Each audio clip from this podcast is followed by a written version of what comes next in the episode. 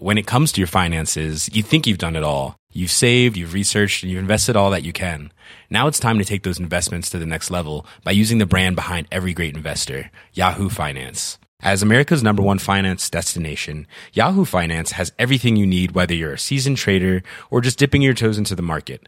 Join the millions of investors who trust Yahoo Finance to guide them on their financial journey. For comprehensive financial news and analysis, visit yahoofinance.com, the number one financial destination, yahoofinance.com. Hey, I'm Ryan Reynolds. Recently, I asked Mint Mobile's legal team if big wireless companies are allowed to raise prices due to inflation. They said yes. And then when I asked if raising prices technically violates those onerous two year contracts, they said, What the f are you talking about, you insane Hollywood ass? F- So to recap, we're cutting the price of Mint Unlimited from $30 a month to just $15 a month. Give it a try at mintmobile.com slash switch. $45 upfront for three months plus taxes and fees. Promo for new customers for limited time. Unlimited more than 40 gigabytes per month. Slows. Full terms at mintmobile.com. Hello everyone, welcome down to Stories History. We got the mighty, we got returning champion James Holland on the podcast. He's back. He's a TV presenter. He's a historian. He's a best-selling author. He's a pod, number one podcast host. I mean, he, he runs a festival. I mean, Jeepers Creepers. The guy's a phenomenon. Uh, he's now written a new book about Sicily, the 1943 invasion, the first major incursion into the Axis, the core Axis countries of the Second World War. There you go. Anyway, enjoy this podcast with James Holland. It is today, if you're listening to this on the day this podcast is released, it's pretty much this is the last two days that you can order anything from the History Hit shop and it arrive in time for Christmas.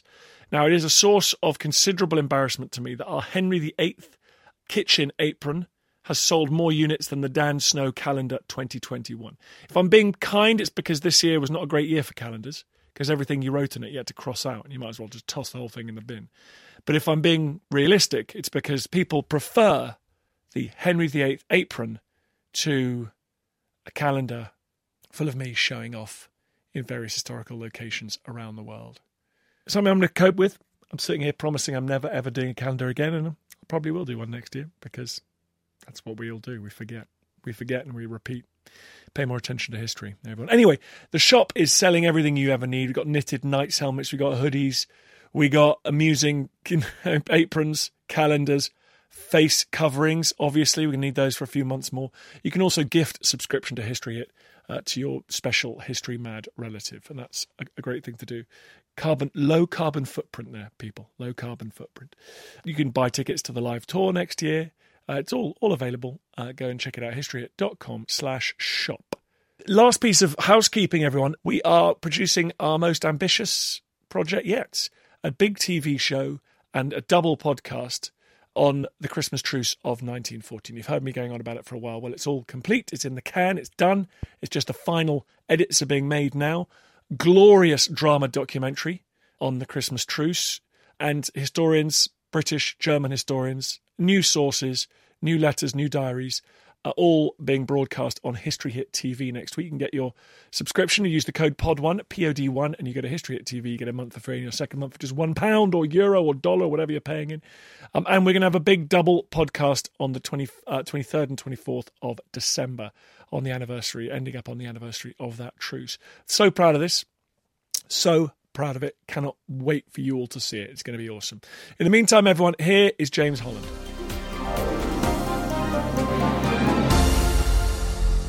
Everyone I always meet, I say I'm getting James Holland on the pod. They go, "Oh my god, I love James Holland. How does he write all those books so quickly?" Because this is another, it's another mega book. It's a bestseller, and it's this time it's on Sicily. So let's answer the question first. How do you write all these books so quickly? The process of putting a book together is threefold. So, first of all, you've got to sort of gather all your material. And the more that you do on this subject, and I've stuck religiously to the Second World War, as you well know, the more your kind of base knowledge is already there and stuff that you've encountered in past interviews. You know, there might be someone that I interviewed back in, I don't know, 2004 for about North Africa who also talked about their experience in Sicily. So you go, ah, yeah, I remember him. So you've got some of your kind of research is already done. But there's other research to do. Then the second part of the process is getting your ducks in a row. So that's then marshalling your information, working out what your chronology is, what, working out what the narrative arc is, how you're going to structure it, getting ready to go. And the way I always do that is by having a kind of chronology, a, a typed out chronology. So I have main events, you know, Husky, 10th of July 1943, you know, Allies land. And then in bold, but in different colours, for different nationalities. I then have my my cast list of individuals that I'm following. So you know, 13th of July, it might be kind of Wilhelm Schmalz in in purple because he's German, moves up towards uh, Melilli or something like that, so that I know when I'm writing it that that is the point to go back to that particular source and put that particular anecdote in. I might not use that anecdote, but I know it's there at that point. And then the third part of the process is just the actual writing of it. And I just write in a fury. I get up at six and, you know, at my desk by 6.15, 6.30, and I literally write till nine. You know, I do my hours exercise and stop for coffees and lunch and all the rest of it. But basically, it's kind of I just go through the day. I push on Wait, through. 9 p.m. Yeah, so I'm not I'm not writing for kind of you know 12 hours 14 hours solidly but i put in a long day and i just and i find that works because the problem is if you don't write quickly or if i don't write quickly i forget what i've written and i forget what i've done and have i used that particular story or not whereas you sort of get in it sounds a bit pretentious but you sort of get in a kind of zone which i can sort of keep going so when i'm in writing mode i just boom i go through it and it takes me about i mean sicily took me 10 weeks to write but you know it's a it's a year's work but it's but it's more than a year's work because it's of all that research I've done in the past as well. And also I was lucky enough that in the past I've I've visited Sicily many many times. I've I've been there with the British Army on battlefield studies. Um, I read a novel set a novel there during the war one of my Jack Tanner novels. So I'd done a lot of research already. You know I kind of knew the lay of the land and you know so a lot of that work was already done Let's talk about islands. Uh, Sicily, this one. Why did you want to write this account of Sicily? Well, it's just an amazing story, and it hadn't been done. And I was amazed that when I was researching this novel, this Jack Tanner novel, you know, some years ago, the last major narrative work on it was by Carlo d'Este, and that was published in 1987. So it's a hell of a long time, really. You know, that's kind of over 30 years. And I just thought it was kind of right for treatment. And I mentioned it to my publisher a few years ago, actually, before I did the Normandy book. And he went, Well, you know, I'm not sure there's anyone interested in, in, in Sicily. But then I read the Normandy book and that did okay. So suddenly I had a little bit more kind of sort of bargaining power. But the great thing about it is, you know, it's an island story, so it's got a really obvious start, middle, and end. It's got Monty, it's got Patton, you know, it's got the SAS, it's got it's got mountains, it's got malaria-infested plains, it's got mad Germans, it's got De Man, uh, Valentin Hube, who's got one arm and is a brilliant kind of commander. It's got it's got Fallschirmjäger, you know, German paratroopers. It's got British paratroopers. It's got airborne ops. It's got it's got Audie Murphy for goodness sake. You know, it's got Jim Gavin. It's got Tiger tanks. It's got Messerschmitts and Spitfires and naval actions and Prince Philip winning a DSC and you know what's not to like. I mean, it's literally everything you could possibly want for a campaign, and I'm amazed that it's not more more popular. Oh, and it's got the mafia. Let's let's not forget the mafia as well. I mean, it's it's got everything, and it's and it's Italy, and it's and it's cool, and it's and you know it's got amazing actions, and it's got John Buchan's son climbing up a kind of perpendicular hill in the middle of Sicily, leading his company that he's just taken a good battalion which he's just taken command of the day before, and and you know and so on and so forth, and Etna itself, and it's got all that history already there. I mean, it's the most amazing place. I have I'm sure you have as well. Many times I've interviewed people for programs about Normandy for the TV, and they very much disappointed the producers by saying, D Day, yeah, Sicily was worse. well, it, yeah, it just it just kind of depends on, on what bit you are, you're involved. I mean, some of those battles are really really brutal. So take Troina for example, or or Centuripe. You know, these are these are these sort of mountaintop towns, and the reason all these towns are on mountains is because of the long history of violence that that befell Sicily.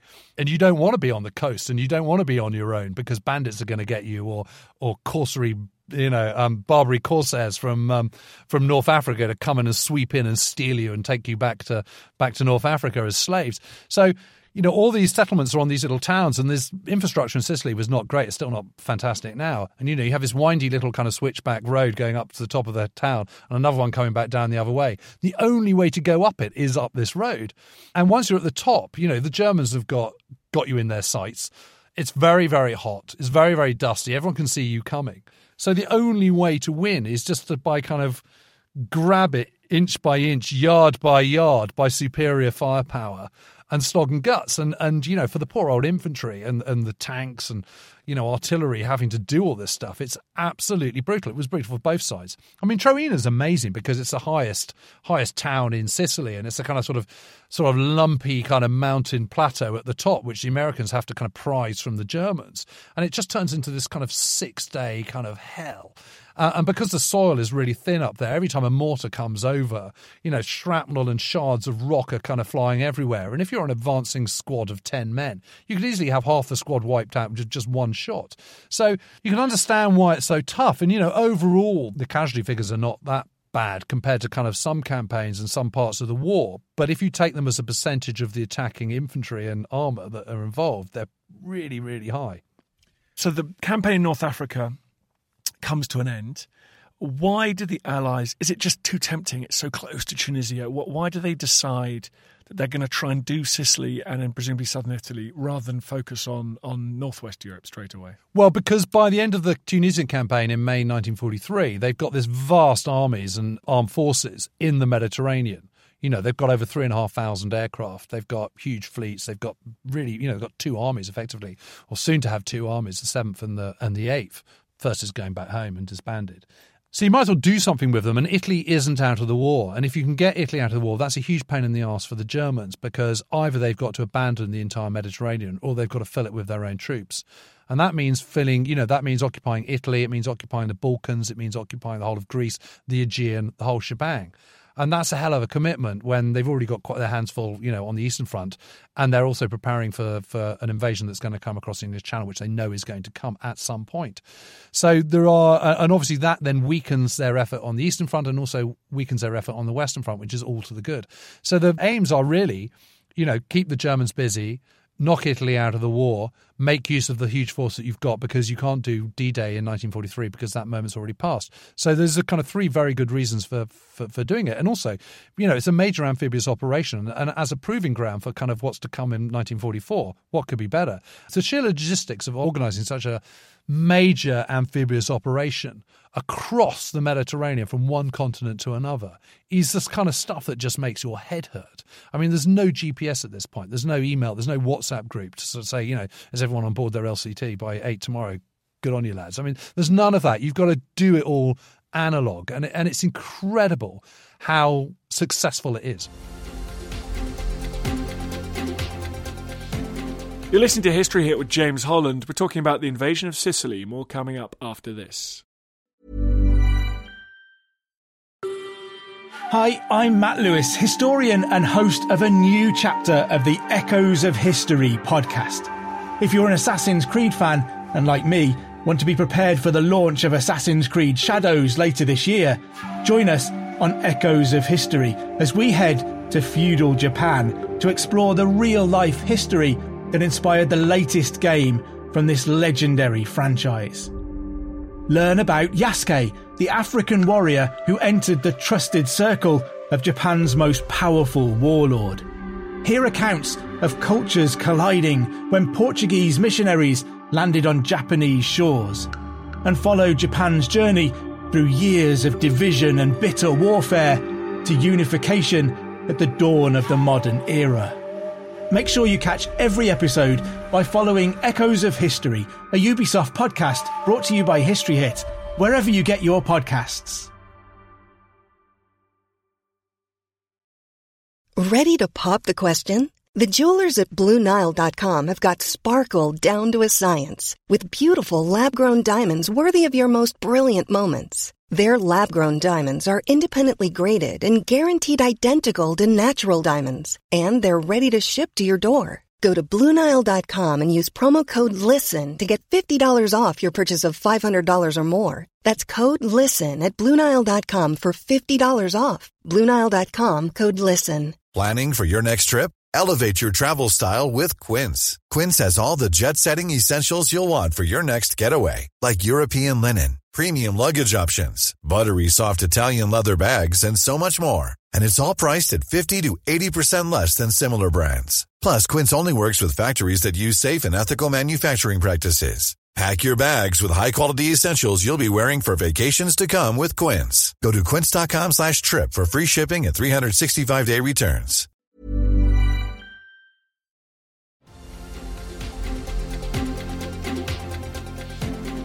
Is that the biggest legacy almost of Sicily, do you think? Yeah, I think it's the whole thing. I, I, think it's part of that evolution. And I think what you see by May 1943, suddenly, you know, they have this dark period in, in February where The Americans uh, and two corps, part of British First Army, get a bit of a kind of nose kicking at, at, at Kasserine Pass, and it's a real wake up for the Americans who realise actually, you know what, we've we've got a little bit of hard work to do here.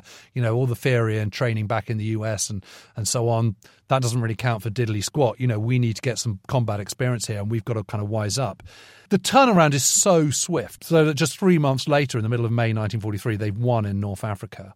And although on the ground it is the British who've taken the kind of lion's share of that and done the kind of hard yards, in terms of air power, it's kind of sort of even Stevens, possibly even in favour of slightly of the Americans by that stage. And you're also harnessing naval power as well. And it's General later Field Marshal Alexander who says, you know, modern warfare at around this time says modern warfare is a brotherhood of air, land, and sea. You know, the army, the navy, and the air force all have to work hand in hand. And he's absolutely right. What the Allies are doing, what the coalition of Britain and America is working out at this point, is how to kind of their way of war, which is different to the German way of war, it's different to the Soviet way of war, it's different to the Japanese way of war. This is a way of war that is that is amphibious at its absolute heart, is absolutely harnessing air power every step of the way, both strategically and tactically. So, i.e., bombers operating independently and air power using um, operating as close air support to the troops on the ground, and also op- working out your your long tail. This is big war, as as I like to call it, which is this this concept of having a very very long tail so that those in the in the shooting line you know those are absolutely at the coalface of war your infantry armor I suppose combat engineers and so on, and artillery are absolutely to a bare minimum, but your support network, your backup is absolutely huge. Those summer months of 1943, between the end of the campaign in North Africa and the end of the campaign in Sicily in, in the middle of August 1943, that is where they sort of start to come of age.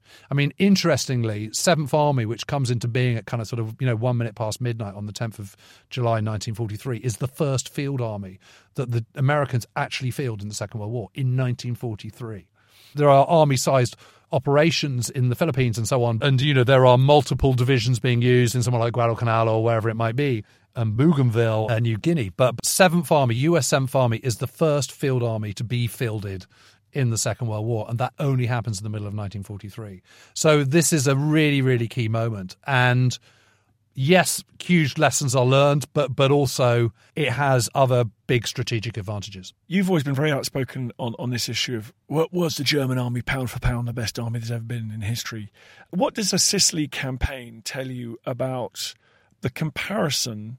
All things being equal, is it possible to start making a judgment in the summer 1943 about how this mythologized Wehrmacht is able to cope with the British and Americans? Yeah, I mean, I mean, the, the, the interesting thing, if if you've got a sort of a line which is your kind of sort of mean bar of a kind of not bad division, uh, let's say an infantry division in the Second World War, the British and Americans are sort of wobbling either side of it, but not very much. But if you look at the Germans, it's absolutely extreme. You've got some ones which are absolutely hopeless and kind of sort of get brushed aside in no time, and you've got others which are very dogged and tough and and, and really good.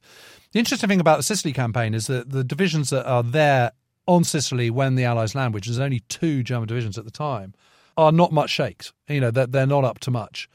But just take the Hermann Goering division, for example. That's been cobbled together by lots of ex Luftwaffe guys. There's some people who've got some experience, but lots of people who haven't got any experience at all.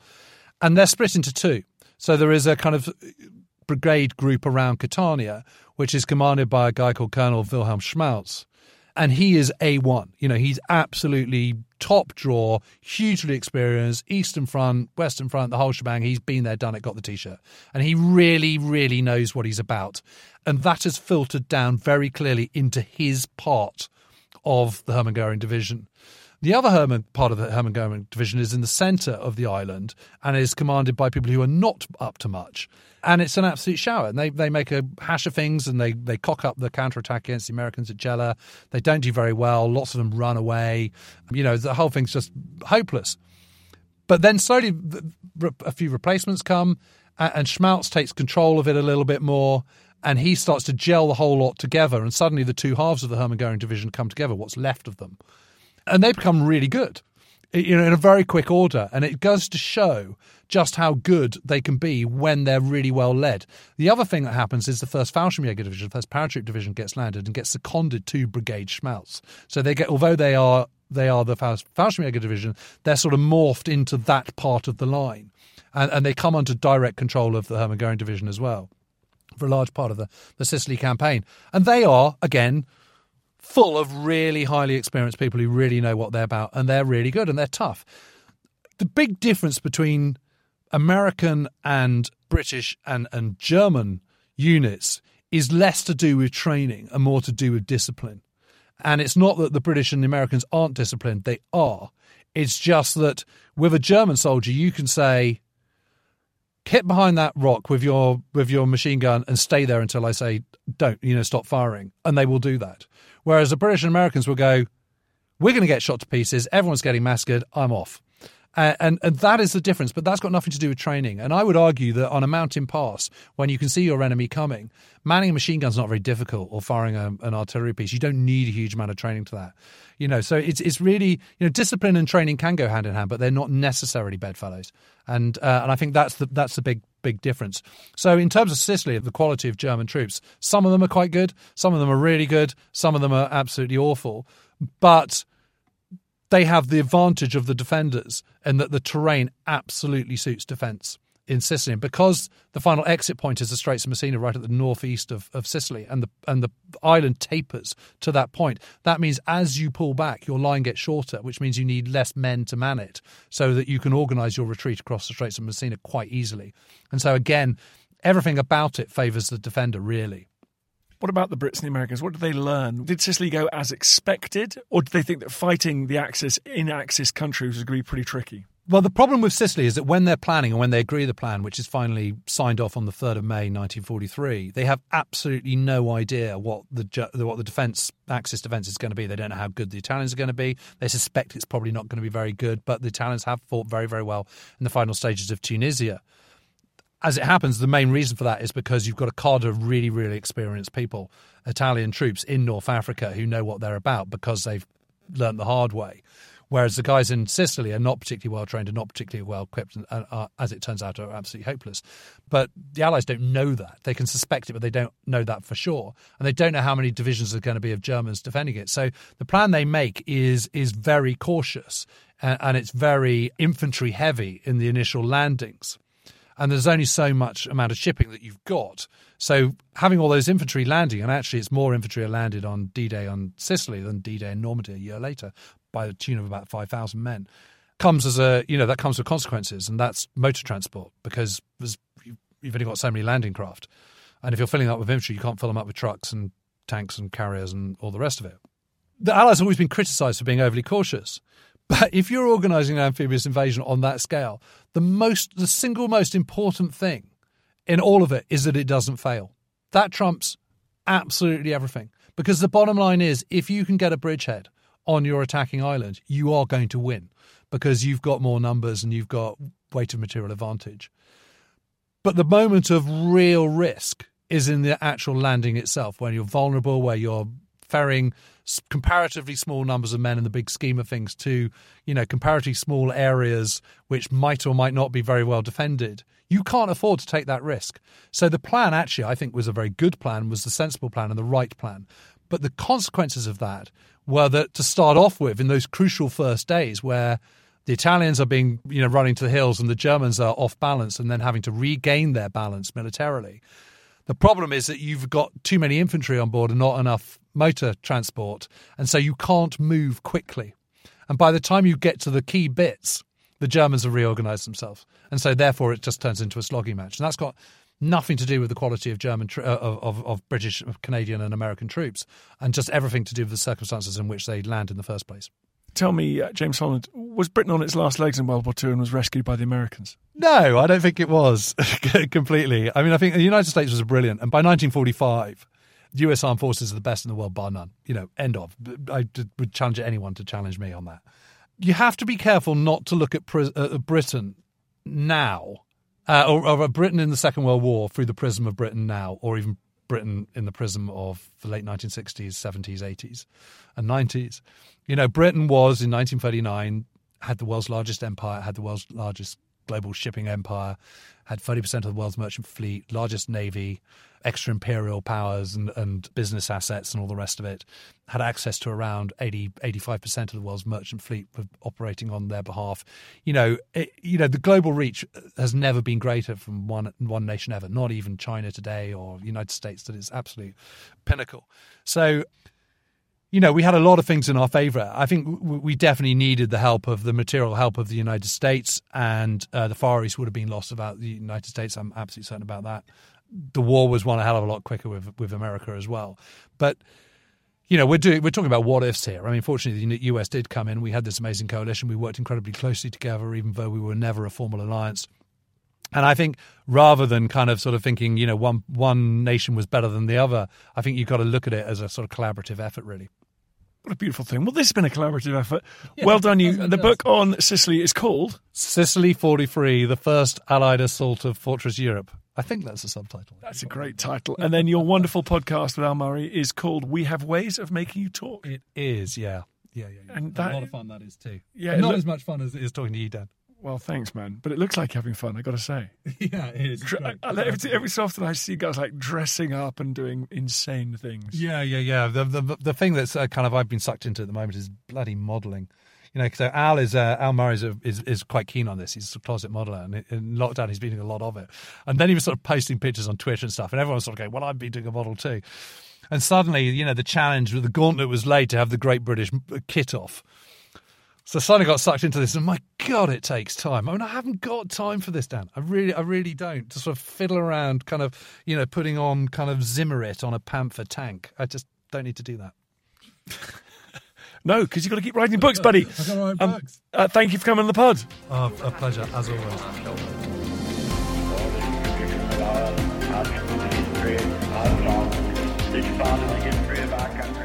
Hi, everybody. Just a quick message at the end of this podcast. I'm currently sheltering in a small, windswept building on a piece of rock in the Bristol Channel called Lundy. I'm here to make a podcast. I'm here enduring weather that, frankly, is apocalyptic because I want to get some great podcast material for you guys. In return, I've got a little tiny favor to ask. If you could go to wherever you get your podcasts, if you could give it a five star rating, if you could share it, if you could give it a review, I really appreciate that. Then, from the comfort of your own homes, you'll be doing me a massive favor. Then, more people will listen to the podcast. We can do more and more ambitious things, and I can spend more of my time getting pummeled. Thank you. Hey, it's Danny Pellegrino from Everything Iconic. Ready to upgrade your style game without blowing your budget? Check out Quince. They've got all the good stuff shirts and polos, activewear, and fine leather goods all at 50 to 80% less than other high-end brands. And the best part? They're all about safe, ethical, and responsible manufacturing. Get that luxury vibe without the luxury price tag. Hit up quince.com slash upgrade for free shipping and 365-day returns on your next order. That's quince.com slash upgrade. When it comes to your finances, you think you've done it all. You've saved, you've researched, and you've invested all that you can. Now it's time to take those investments to the next level by using the brand behind every great investor, Yahoo Finance. As America's number one finance destination, Yahoo Finance has everything you need whether you're a seasoned trader or just dipping your toes into the market. Join the millions of investors who trust Yahoo Finance to guide them on their financial journey. For comprehensive financial news and analysis, visit yahoofinance.com, the number one financial destination yahoofinance.com. Thank you for listening to this episode of Dan Snow's History Hit. Please follow this show wherever you get your podcasts. It really helps us and you'll be doing us a big favor.